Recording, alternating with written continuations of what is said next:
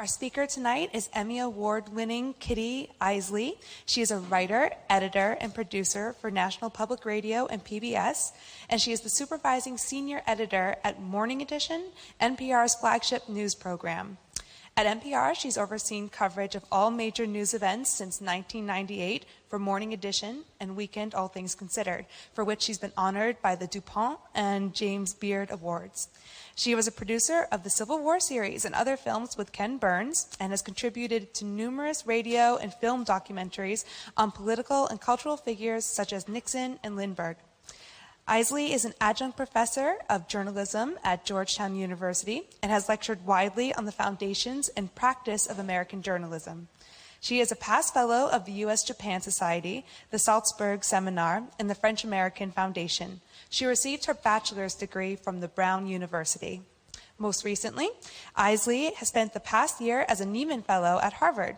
Tonight, she will share lessons learned from her work at Harvard developing a visual vocabulary for journalism and citizens. Please join me in welcoming Kitty Eisele to the Boston Athenaeum. Wow. God. Wow. God, it's different practicing your talk to yourself than seeing an audience. So I'm really touched that a lot of people wanted to hear about this. So I'm kind of in the spirit of inquiry going to ask you to think about what questions you bring to this topic at the end of it because I'm looking for guidance about how I move forward, forward with research and some proposals. So I will start tonight just to say thank you to the Athenaeum, and I'm not sure who I'm thanking because the light's a little bright, but I did want to say thank you to this place. Um, we were invited, some of us were invited to give different presentations during our Nieman year, and this got rescheduled because of the snow this winter. So I'm here because of that, that introduction, but also because we did research here almost 30 years ago when we were filming the Civil War series. And I believe the portrait of Daniel Webster when you enter this building is one of the images we used in the Civil War. And there's some other, I think, art and oil portraits. I know that um, John Adams went over there. Um, I'm not sure that was in the Civil War series, but you probably all know that photo or that painting. Um, that's why it's especially meaningful to be here tonight. I remember coming here in the dead of winter, probably 1987, and there was sunshine coming through the windows. I think it was upstairs, and there were paperwhites blooming. And I had never smelled paperwhites before, and I just thought this place was magic. Um, there is an atmosphere of learning and inquiry that and blossoming thought, I think, that's very specific to Boston and is manifest in this building. So I feel very special being here. I do feel very privileged. So, in that spirit, I'm asking you to help me think out loud. So, part of this is going to feel a little like an art history slideshow, maybe, because it's research I'm trying to put together. And the second, smaller part is, I think, an inquiry I want to ask people to help me think through. So, with that, I'm I've never used one of these pointers before because everything I do, I'm writing words. I'm not usually looking at pictures. I'm telling a host to slow it down or, you know, trying to get the fact right that we just got wrong. So I spend a lot of time in words and um, thinking about news and how to imagine the people that it affects and how we ought to hear their stories or can we hear their stories and trying to make that possible. So, in the same spirit, um, I found myself revisiting work that we had done 25 years ago about the Civil War, probably in the last five to seven years in Washington. And I'll start with this image because, and I'm using the clicker for the first time, so bear with me. Because the internet loves cats. Um, this is an example of something that I came across.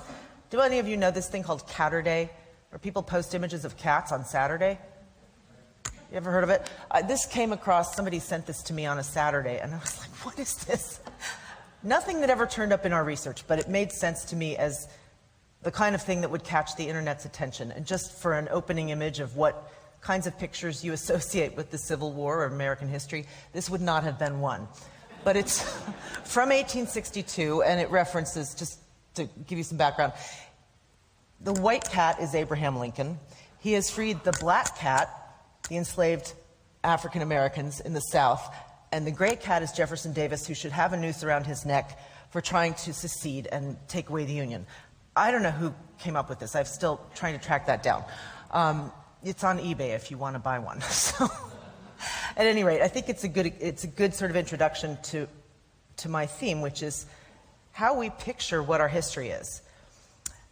As I said, about 25 years after making the Civil War, I started to ask myself about pictures I never saw pictured, and I didn't imagine them. We set out to make a movie about a war, not about slavery itself, but ending slavery became the ultimate purpose of that event. And I think it's significant to say that in this city and in this building because Boston is so known for its association with abolitionism, anti slavery activity, but also, and this might be a little contentious, with a history around race and around wealth made possible by the slave trade.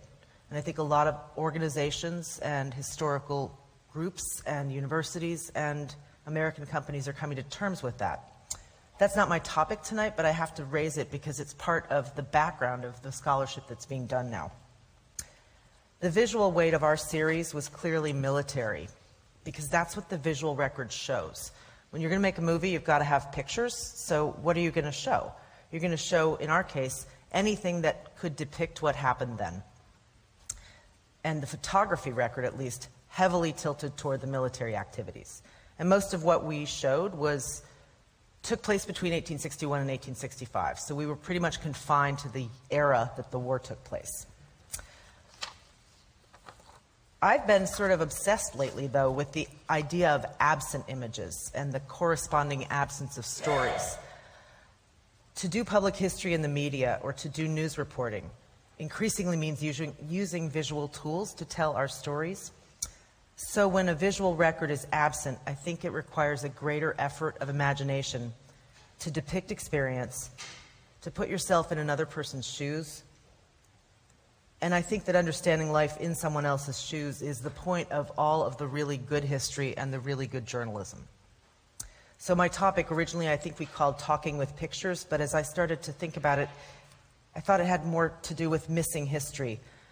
And when I think about a visual vocabulary, I'm thinking about the kinds of images that we imagine exist or that we make mentally when we are asked to think about American culture and American history. I'm going to talk about what I didn't have in my own imagination when we made the Civil War, what wasn't in my visual database or imagining, how I came to realize that, what I've done to try to locate some of the images that were missing. And secondly, to think about how that is affecting or turning up in the same way today in how we use images in the news and in media, and how, as consumers, we're telling media organizations and computers what we're willing to look at, what we want to see. So, I'm going to argue, I think, that the biases of history are still playing out in terms of how we don't imagine American history because we haven't been cued to by any sort of visuals. I'll say when I was doing the research for the series, I was the second person that Ken hired. I was a week out of college. Most of us didn't know where any of the visual records for the Civil War would be, except the Library of Congress, which contains a huge archive of photography. And I think we were all so consumed with locating everything visual we could use to illustrate that war that we weren't as aware of what we didn't see. And that's the absence of images around slavery, specific to the war. I would say some of the harder parts of American history aren't generally depicted either visually, but specific to this talk, it was a very, very thin record visually of the experience of enslaved Americans.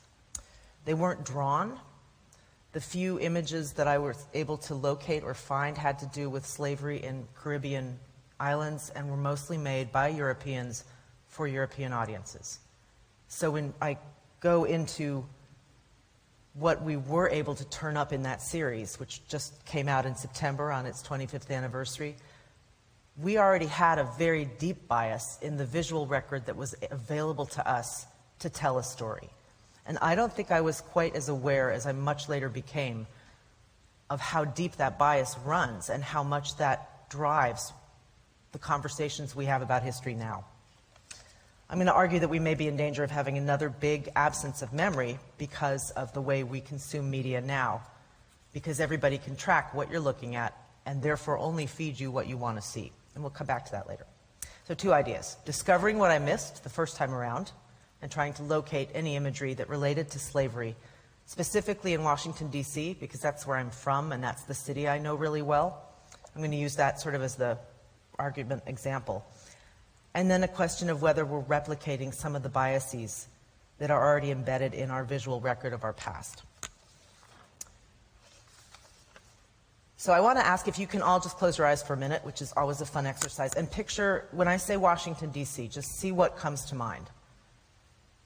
Anybody want to suggest any images that come to mind or adjectives? Okay, Capitol Dome. Any? Great. Okay, monuments, White House, Mall, Lincoln. You've seen so many major events play out there, and it, it, it's a beautiful city. Many years after doing the Civil War, I started to come across stories of enslaved Washingtonians that I didn't know about, and I had no idea, even having done that war or during, done that series, that their presence was as influential as it was. Washington had a fairly small enslaved population, um, and I'll show a little slide on that later.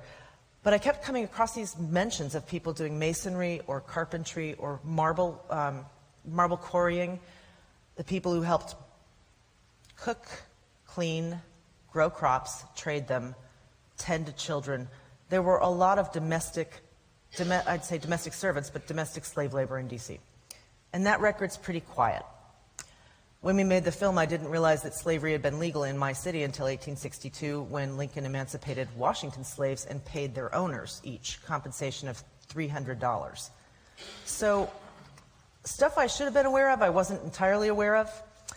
And those thoughts were in the back of my head when I came to Harvard this past year as a Nieman Fellow and took a class on readings in slavery and freedom.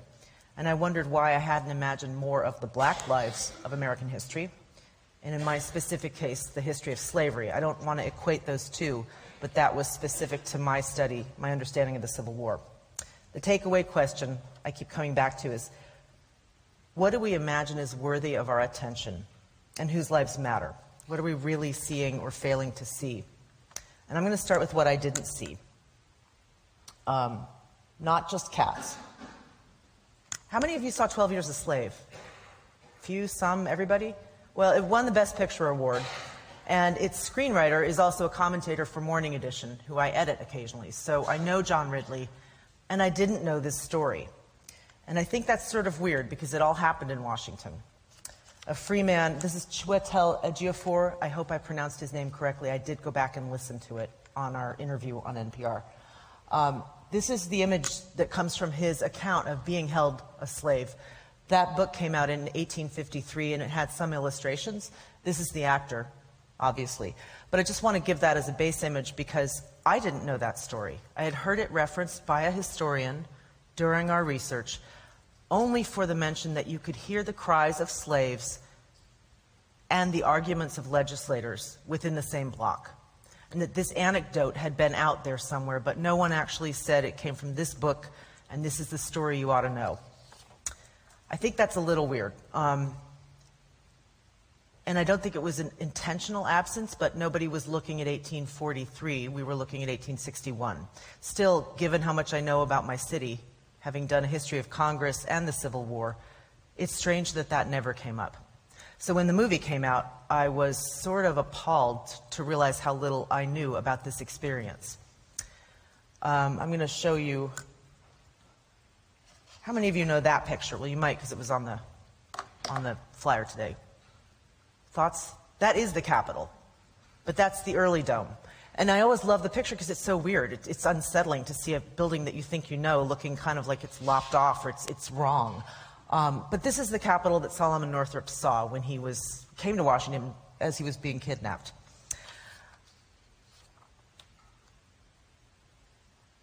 His attack happened within six blocks of that building.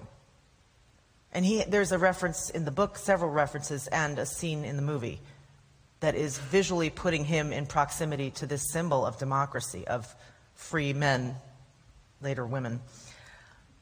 I didn't know that happened six blocks from the Capitol. six blocks from the Capitol, we had not one but several, I will use the quotes, slave pens or prisons for enslaved people who were about to be sold. And I only learned that this year. So that is not a visual picture I have in my head of my, my city of Washington, my nation's capital. Um, no one had ever planted that idea, and I have done research, and I will just spell out the places and things we looked at to give you an idea of the kinds of places that we could have found imagery. For the Civil War, we looked at over a million images photos, paintings, engravings, newspaper headlines from Boston, New York, Richmond, Atlanta, New Orleans, Montgomery, and Mobile, maps, sheet music, broadsides, advertisements and playbills, handbills, bills of sale, property records, veterans records, carte de visite, stereographs, daguerreotypes, ambrotypes, menus, regimental uniforms, sculptures, and monuments like the one up the street on Beacon Hill of um, Saint-Gaudens bas-relief of Shaw's 54th Regiment. So there probably wasn't anything visual that we didn't look at that could have told us the story of the Civil War. And that's why it's very strange to me that something that would happen this close to the Capitol and happened so commonly would have escaped our notice or our understanding of the city since we did two films. Washington never really had, as I said, a very large slave population or population of enslaved people. Hang on, this is going to be a picture of um, Solomon Northup from the movie, and I'll keep it brief. It's upsetting. Um, but keep an eye on the chains because that's a trope that comes up in the only illustrations that exist.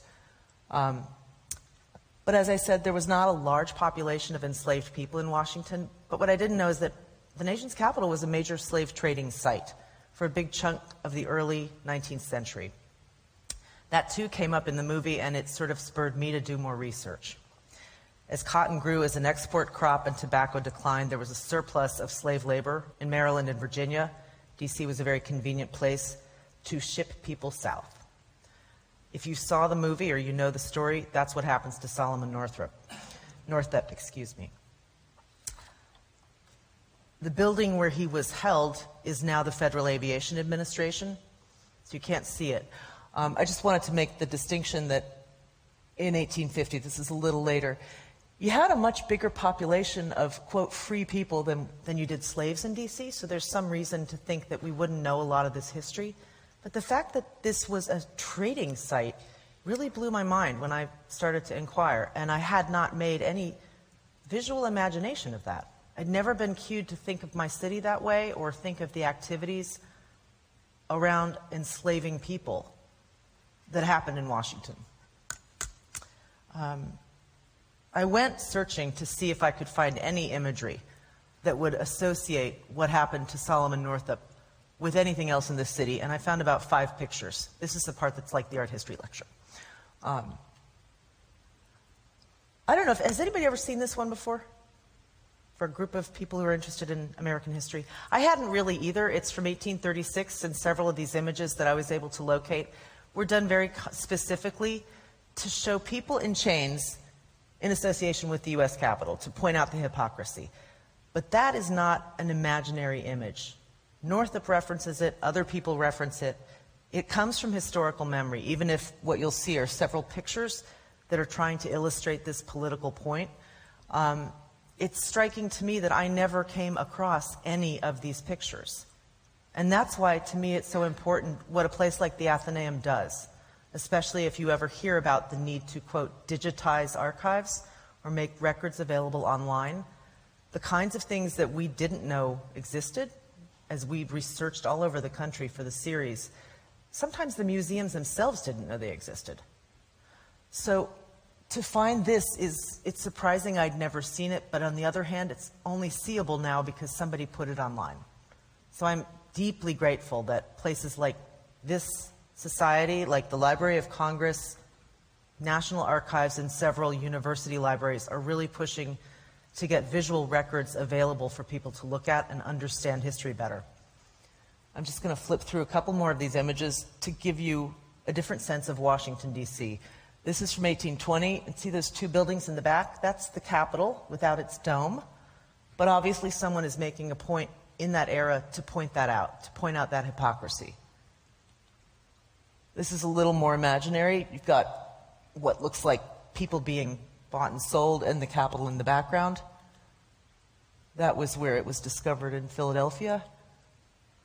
Um, I'm going to come back to that. This was a large anti slavery broadside or poster from 1836, and that's where these pictures were originally gathered. I don't think we included this in our series. It's too hard to film as one big piece, so we may have, eh, we may have filmed composites. Um, I'm, I'm closing in just to give you a sense of how little imagery there is. But this poster that many of us hadn't seen, if you look at the bottom building, that is the building that Solomon Northup was sent to, a slave prison or a slave pen, as is that one up there. And if you, you'll see in a photo later, these are 12 foot walls made of stucco in a city that is very hot. It's a weird choice to basically enclose city blocks with one long wall. And so as I started to look at the records and notice some of these buildings that are still around, I thought that is strange. There's no breeze, there's no way to see inside. Why would you build a building that way in a tropical city? Anyway, just keep that thought in your mind. Um, and I'll see if I can get a little closer to these images. This happened another six blocks from the Capitol in another direction, a different slave dealer. And again, none of these pictures have come up, came up in any of my research. This is all pretty recent that I've been able to find anything online. And I'm also hesitant to just show these as like, here's African American history. That's not the point. This is the dark side of what America did. And so not having it in my imagination means I'm not thinking about what its impact was. Oops, flip over. This was another one I came across. These were free African Americans being sold because of their debts. This also happened in 18, I want to say 1836. These are very rare images. They, this obviously has been reproduced, but you don't picture Washington like this. You don't picture these things happening. So I went and looked around and found what written records I could find and made a little PowerPoint map with my talented skills. I don't know how many of you use PowerPoint very well. I don't. Um, this is the mall. How many of you know the mall in Washington? Obviously, I would think. This is the mall in 1820 or so. The Capitol's right there. Slide down that avenue, and the White House is kind of on the upper left corner. Slide down that other avenue, and you hit the Potomac River. Um, the mall at this point is kind of mushy, and it had been used to almost, it was a swamp that they floated up some of the marble for the Capitol.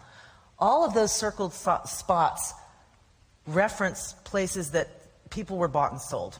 They were either large, quote unquote, slave pens or prisons, or they were sort of, in, in one case, known as, um, find this, how to explain this. Well, I'll start with the ones I can point to, and that's why this green thing will help. That circle there, which is three blocks from the Capitol, is a building that's no longer standing. It was called the St. Charles Hotel. It advertised its conditions for slaves. It had slave pens that were elaborate in the basement, six 30 foot long cells with iron doors, wall rings, and chains. And the hotel promised that any slave that escaped, the owner would be compensated for their full value. I'd never heard of this. On these two, that's where the FAA is right now. Right here is where the Air and Space Museum is, and the Hirshhorn, the Smithsonian Castle. This smaller circle was where Solomon Northup was held. That was a place called the Yellow House that had about a block of property. The larger circle was a place known as Robey's Slave Pen and Tavern. And you almost can't even imagine those words in the same sentence. And it wasn't hard to find written records of this. It was almost impossible to find any visual records. Um, this part of the mall right here, excuse me, right there, is now where the National Archives is and also was a major, known as Central Market. Slaves were traded there, and all of these places, bought and sold, sent across the bridge to Alexandria for shipment south. So, in your imagination of Washington, that probably never, you couldn't have pictured it. Or I couldn't have pictured it. Maybe you could have. But it doesn't accord with any of the iconography or the stories we've told ourselves. And it's not of the same weight, but I think it is just so important to understand that this happened and we never wanted to picture it. If you're a visitor to DC, you're probably not going to see it, although the new um, Museum of African American History will open in 2016, and I hope that they'll have some more material about this. But I find myself sort of horrified that this was. These are scenes that were routine in people's uh, passing your eyes every day and somehow that memory was very quickly vanished or deep sixed in Washington. Um, that's what I mean when I come up with the idea of a visual vocabulary. There are visual elements that I'm not picturing that either weren't pictured or I don't have the imagination to think about, to ask a question about. So that's a kind of a chapter or a chunk of data or a chunk of experience that we, I don't think, have been asked to consider. We're not confronted with those images. We have a lot of white marble monuments in Washington. And I don't know that we need to spend all this time on thinking about what happened in 1820, but I think it is a really glaring absence that it's not known and that it's so little depicted. I think when you think of Washington that way, it forces you to ask a different story about the nation's capital. And that might make it easier to notice a kind of a deep bias that I think we've had to bury these images or these memories quite so deeply. There's a, uh, for some reason, none of these were circulated, known, widely understood. For whatever reason, we've decided not to make the visual record memorable around this. It doesn't accord with the stories that we've told about our lawmakers and our democracy. Since the series, we've had some acknowledgement of slave contributions to building Washington during our research, the Capitol historians could never really pin down an account of slave labor being used to build the Capitol, although it was widely assumed.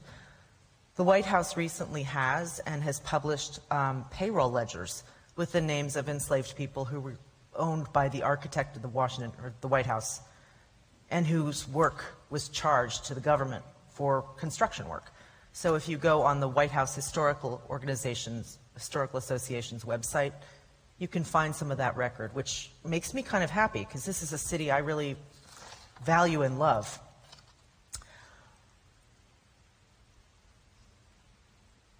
I hope that's making the point that doesn't seem as obvious as maybe it seems now, but if you can't imagine what happened, then you can't see your city for its full flaws and the kinds of experiences that are within four generations of memory. And that's why I think it's so, um, let's say, valuable, so necessary to sort of be more critical of noticing what isn't shown. When I say absent images, it's the lack of an image that would have prompted me to think about Washington differently. That's when I think of a visual vocabulary. These are missing words, missing pieces of my dictionary. Um, how excited are you about seeing buildings of Washington? Maybe I'll just move forward.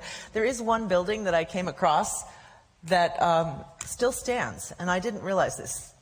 This is in Alexandria. Has anybody been to Alexandria? Right across. Okay, great.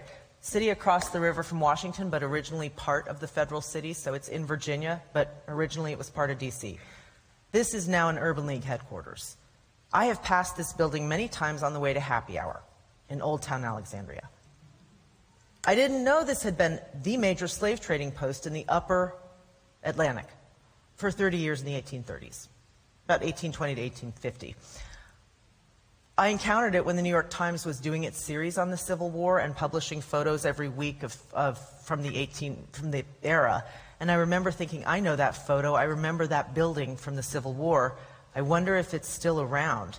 And then I realized, oh, I did know that building. I knew that building. Again, Every day for 30 years, people are being marched down a main street in Washington, Duke Street, to the docks of the Potomac to be sold south. People in chains. And everybody sees this every day for 30 years. There is no visual record of it whatsoever. Alexandria has not wanted to ever deal with it. I think they are now. This is a city that has the statue of the unknown Confederate at its main, main intersection. And I, I don't mean to belittle a city, but I think the fact that This stands in plain sight, has a small historical marker, and now has a museum in the basement, although it's been flooded. That there's a reason nobody wanted those images remembered. And I'm not really sure what that reason is. I have a few thoughts, but, and I don't even know if it's um, fair to try to dredge up painful memories that may be within family memory for four generations ago. But if you do a whole series on the history of a war that was supposed to get rid of slavery, it's sort of a blinding absence to not know what took place within five miles of your own neighborhood and a place that you've passed on your way to go out and have a drink. So I also think, and I did notice a lot when I walked around Boston, I started to think about what had happened that I hadn't seen or pictured, because Boston has a much richer visual record. And maybe I'll ask you all to think about that.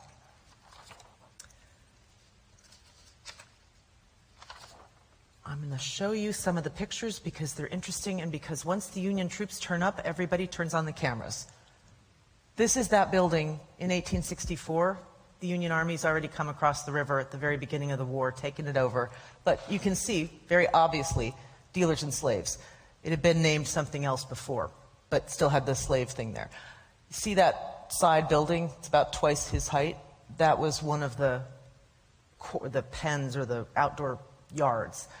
Um, that part of the building doesn't still stand, and I'm happy to say it's been used as a hospital, a church, and now there's part of it that's um, assisted living for the elderly. So it's had a very redemptive use as a building. But I found these sort of astounding that this was, you know, someplace I had passed routinely, and I never thought of myself as any, living anywhere associated with something like that. Another picture of that this is a woman, probably emancipated, probably eight, same 1864. These are from the Library of Congress. And that is actually one of the jails in that building. That part, I think they've ripped down. And this may have been on the side, but um, it's, you know, I found it very haunting. I remember looking at these during our filming and not having any idea that that building was still around. I'm going to leave you with something a little lighter, but I'm going to move on to my idea about the media that I can use your help with. Obviously, the Civil War came, broke out at the dawn of photography. So you had this momentous event that people wanted to photograph. And the default was to photograph the people who were going to fight, men in uniform. That meant, again, a very skewed visual database for us. African Americans and women really weren't photographed to anywhere near the extent that soldiers were. You might have been a person of means and gone to get your picture taken in a studio for your family, and there are quite a few in New England particularly. But it is extremely rare to find photos of women doing anything routine, as we did find for many of the Civil War soldiers, and almost impossible to find images of African Americans, except those taken after the war, after a certain area had been emancipated. So visually, our lopsided bias, I don't think I was totally aware of, except that I kept thinking, why aren't there any pictures of women? But it didn't occur to me that no one ever took them. I just thought I couldn't find them. Again, that means millions of lives aren't really visually in our imagination.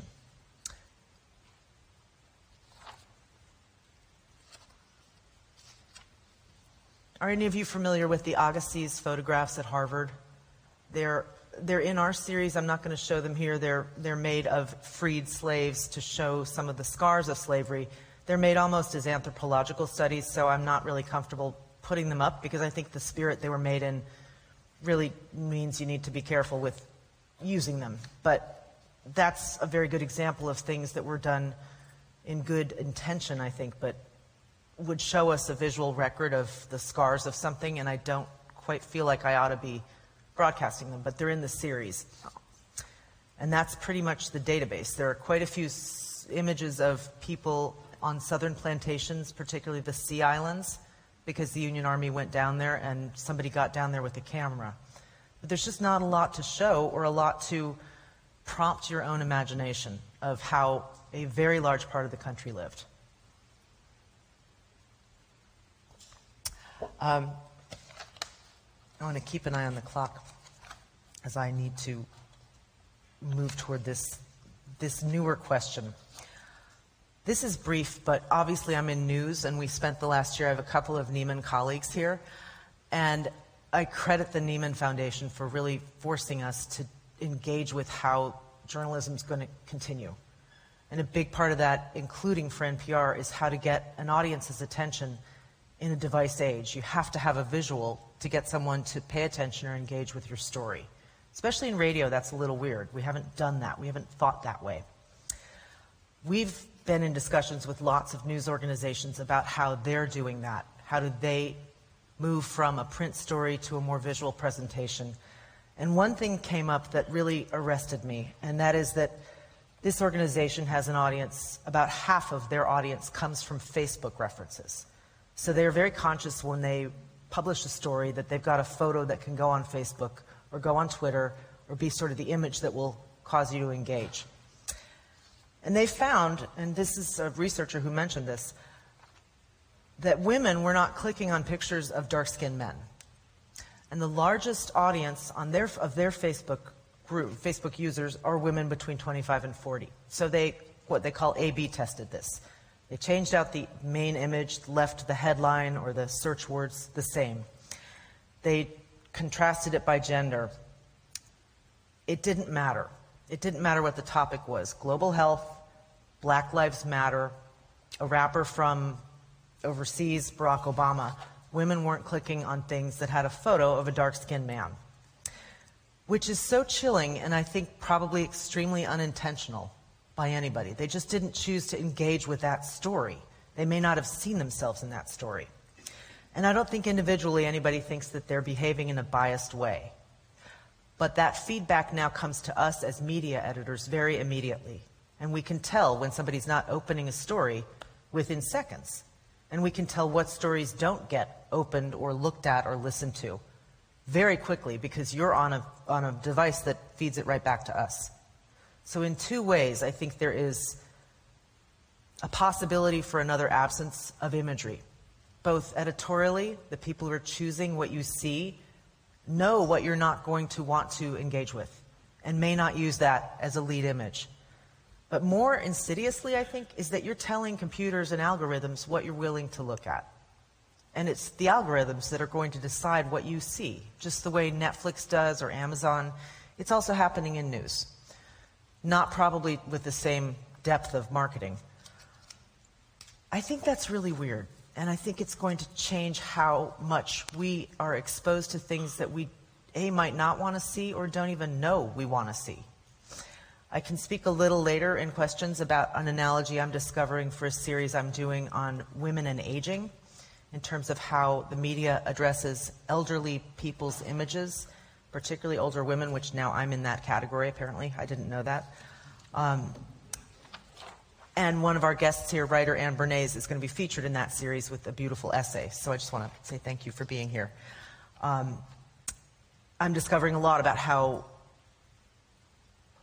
media mechanisms treat imagery and how the audience's feedback starts to get into a loop where it doesn't even matter what an editor thinks.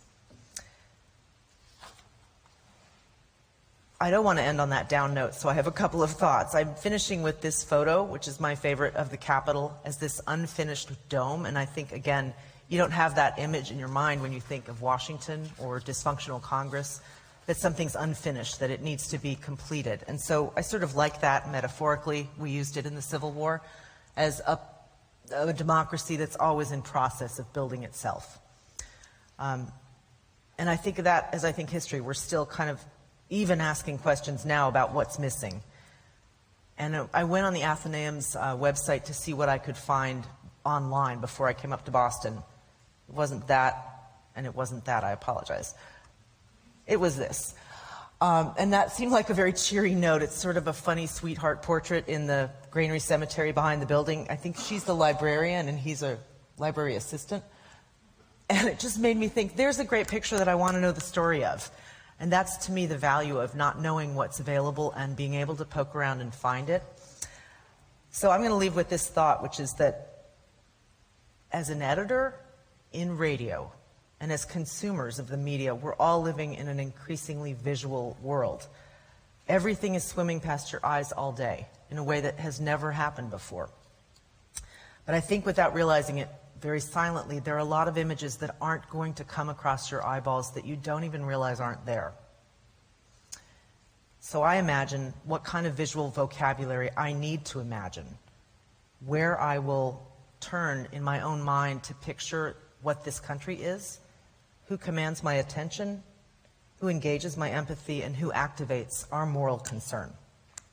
I hope you'll have thoughts to share. I know that's sort of a broad and sweeping sounding statement, but I really can use input about where to take that kind of question, and I'm eager to hear from you. So thank you for letting me think about this.